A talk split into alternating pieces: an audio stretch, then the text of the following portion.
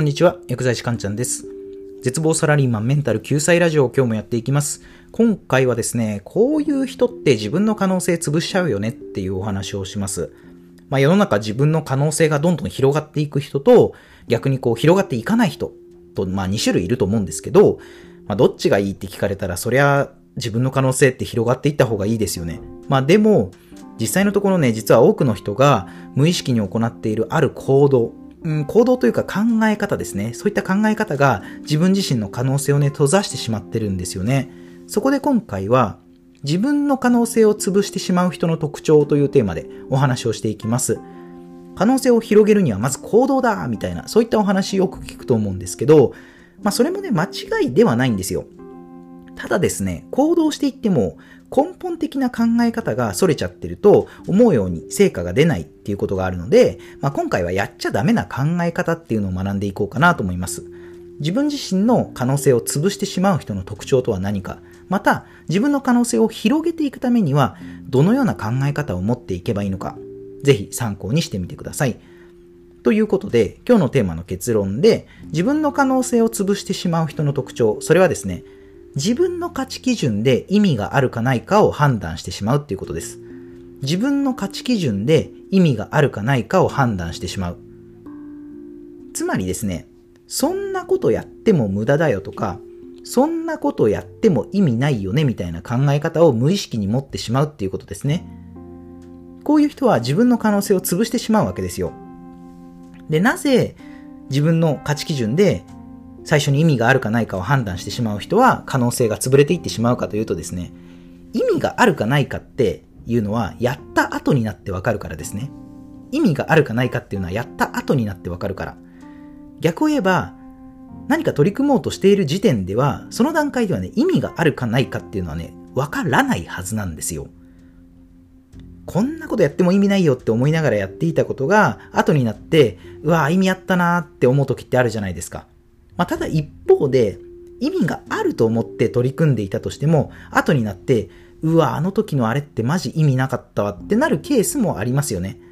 まあ要はですね、意味っていうのは後になって自分がどうつけるかだけなんですよね。そう、意味って自分がつけるかつけないか、それだけなんですよ。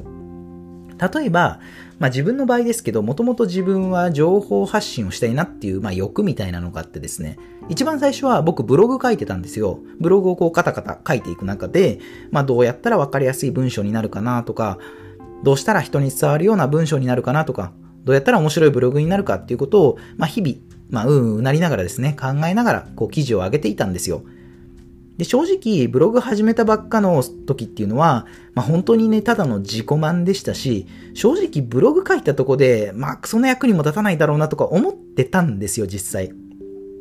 で、今こうして僕はね、ラジオ配信をしてるんですけど、今になって思うのが、そのブログ書いてたのはやっぱ無駄じゃなかったなっていうことなんですね。無駄ではなかった。っていうのは、ブログ書いてた時っていうのは、話の構成であったり、まあどうやったら人に伝わりやすい文章になるかっていうことを、やっぱめちゃくちゃ考えてたんですよね。で、それが今になって、まあ実際にこう話す言葉にも生きてきているなっていう感覚があるんですよ。っていうのを僕は勝手に今意味付けをしてるんですね。意味付けをしてる。もしかしたら以前僕がブログを書いていたことに何の意味もなかったかもしれないですし、実際あったかもしれない。それは実際のところわからないんですけど、僕は意味があったというふうにもう勝手に意味付けをしてるんですよ。前より話の構成がわかりやすくなった。なぜなら以前ブログを書いていたからだ。みたいに勝手に僕は意味付けをしてるんですね。でもこれがブログ書くことに意味があるのかないのかだけを考えて行動してたら、僕はブログを書いてなかったと思うんですよ。っていうことを考えると、やっぱ何か取り組む前にそれに意味があるかないかだけで判断してしまうとですね、動けなくなっちゃうんですよ。そう、動けなくなっちゃうと、まあ結果いろんな可能性をね、潰すことにつながってしまうんですよね。じゃあ私たちはどういった考えを持っていけばいいかっていうことで、アクションプランなんですけれども、アクションプランは面白さ最優先、意味はやった後ですね。面白さ最優先、意味はやった後。つまり何か取り組むときにまず意味を考えるんじゃなくて、面白いかどうかだけで判断するっていうことです。面白いかどうか。面白いと思えばやればいいし、つまらないと思うのであればやらなければいいだけなんですね。そこでこれには意味があるのかないのかっていうふうにうーんって考えちゃうと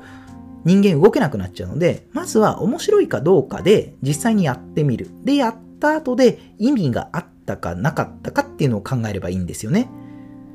で、なぜ面白さを最優先にした方がいいのかというと、面白さを最優先にした方が意味付けがしやすいんですよね。そう、面白さを優先にした方がね、意味付けがしやすいんですよ。で、そうやって意味付けができると、結構人間ってね、幸せを感じやすいんですよね。つまりですね、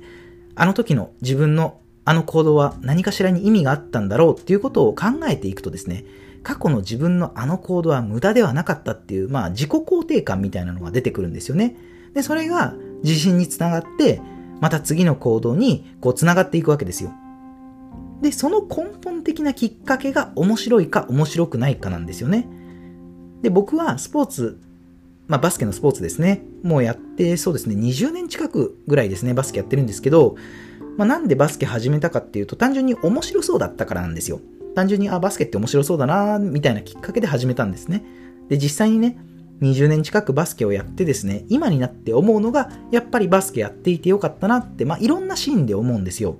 もちろんね、楽しいっていうのもありますし、まあスポーツだから健康面に関してもプラスっていうのもあるんですけど、それ以外にもいろいろあってですね、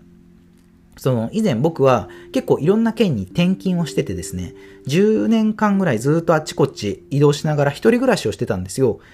まあ普通だったらね、知らない県に一人ぼっちなんで、まあ孤独でしんどいと思うんですけど、僕はそんな中でも、まあ、インターネットを使って、まあ、バスケットのコミュニティを見つけてですね、そのコミュニティに積極的に参加して、めっちゃバスケ参加したんですよ。他の県でもね、バスケずっとやってたんですよね。まあ、いわゆるこう、バスケ仲間みたいのがいろんな県でできたんですよね。で、もし僕がバスケをやってなかったら、もし僕がバスケをやってなかったら、仲間なんてできずに、まあもう孤独で死んでたかもしれないし、まあでも、バスケをやっていたから、自分にはね、仲間ができて、で、そういう人たちに救ってもらえたんだ、みたいに、やっぱこう、意味付けができるんですよね。で、そうやって後から意味付けができれば、自然と気持ちがね、どんどん前向きになるんですよね。そう、なので、まあ意味なんて二の次。もう面白いか面白くないかだけで動きましょう。で、やった後、あ、あれには意味があったなって思うことで人間は幸せを感じるので、ぜひ最初は面白いか面白くないかだけで判断していきましょうっていう、今日はそういったお話でした。では最後、まとめですね。今日のテーマ。自分の可能性を潰してしまう人の特徴。それは自分の価値基準で意味があるかないかを判断してしまうっていうことですね。具体的なアクションプランは面白さ最優先、意味はやった後ですね。では今回の内容は以上になります。いかがだったでしょうか？あなたの人生がグッドライフになりますように、薬剤師かんちゃんでした。では皆さん、また次回もお会いしましょう。さようなら。